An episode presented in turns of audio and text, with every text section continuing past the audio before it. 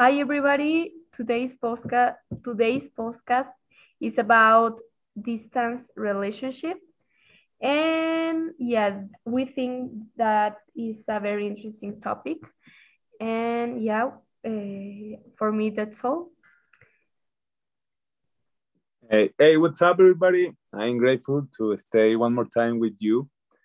Uh, today, we're go we are going to talk about a topic that for some is a bit difficult or complicated, and they are also afraid to experience it. And we're gonna give you some tips for this situation. Okay, uh, it's my turn. And the first tip is know the people and the sites. Uh, that tip, this tip is important because the point is know the context of your partner, like wh which uh, sites he or she go and something like that. Uh, that also is important who are his friends and what are the most important sites for him or or or or her and know more about he or she about his daily life that is very important uh, for a strong relationship. And the second tip is do daily life things together. Maybe you think then do that is boring and don't interesting. It's a little bit boring but it's important know the daily routine of your partner uh, because uh, it's like increase the intimacy and knowledge of personal life so it's very a good alternative to know all about him or her the last tip for me is talk the things. That is a very, I think, of my tips, this is the most important tip because talk the things is very important because don't leave things for later. It is a bad idea uh, because small things can become big problems and that uh, uh, that is bad. Uh, you need to talk about your feelings and be sincere for your partner. Staying in love is better than being angry. So yeah, that's was my tips. All right, Daniel, thank you for, for your tips. And now my, my tips. The first one, find the best time to communicate frequently. While texting and emailing always works, Sometimes you need to talk and have a conversation in real time. Depending on the distance, it may take a while to find the best time to talk, but with practice, you get to perfection and funny voice message can make up for missing calls and a lack of sync. And no, it doesn't matter if you can only call on Sunday mornings. The key is to make time for the other person. The second one, don't avoid the arguments when weeks or months pass before they see each other, or when they speak different language, it is easy to ignore problems or concerns. No one wants to spend time arguing if they only have 48 hours to be with the other person, but avoiding confrontation and arguments can be harmful in the long run. It's best to talk about the things that are boring you before they become huge obstacles in your relationship, but don't but don't argue over text or email. You have to read too much between the lines. Discuss, discuss things in person or over the phone as soon as it. And the third one, use your creativity.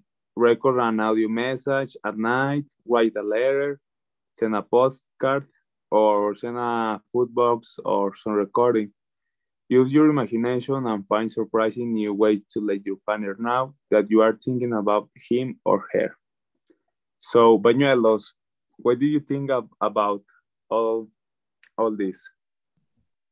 I think uh, the tips then we give you are very good tips to improve, to have a good relationship, a strong relationship.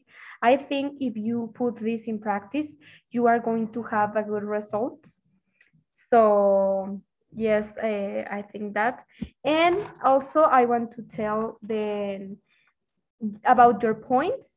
The most interesting for me was use your creativity, creativity, uh, because I think that is very important also for for a long um, for a distance um, relationship is a very good tip that. And what about you? I don't know what to think about this, Bañuelos, because I I I experienced all of this. I I am in in one distant relationship right now, so all of all I take account all of these tips. So I hope um, the most of all of these all of these tips help me and while I was reading all the tips, I take a like a how to say it, how to say it, uh, my imagination. it's take um, a lot of notes in your mind, no, like yes, yes, yes, like that. Notes in my mind to to yes to make important the relationship and keep it grinding. So, Manuel, does I have a question for you. Okay. Are you ready? Yes. have you been, uh, have you stayed in a distant relationship? No, never. I don't like that.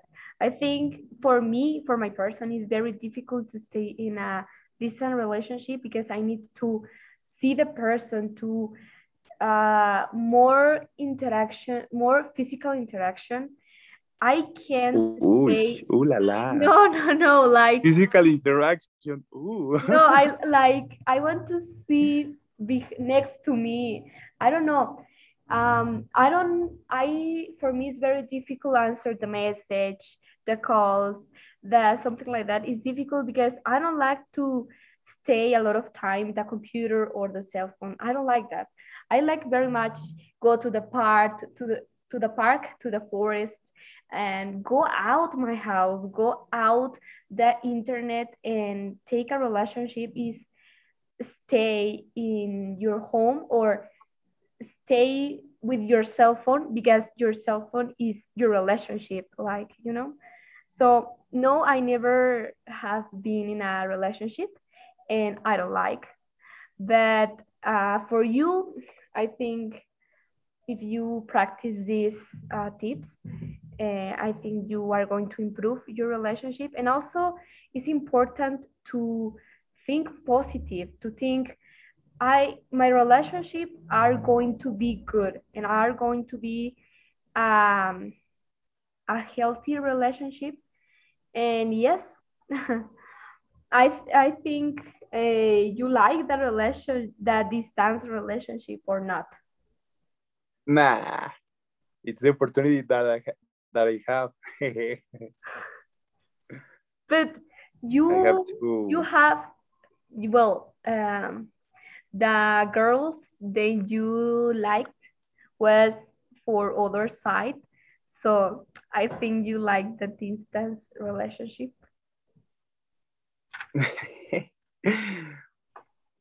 well what i can i can tell you Bañuelos it's my it's my luck so so yes. okay. So this is the end, my friends. I hope you all enjoyed this podcast and hope you see you in another chapter. And yes, take care of all of you. Bye. Yes. yes, yes.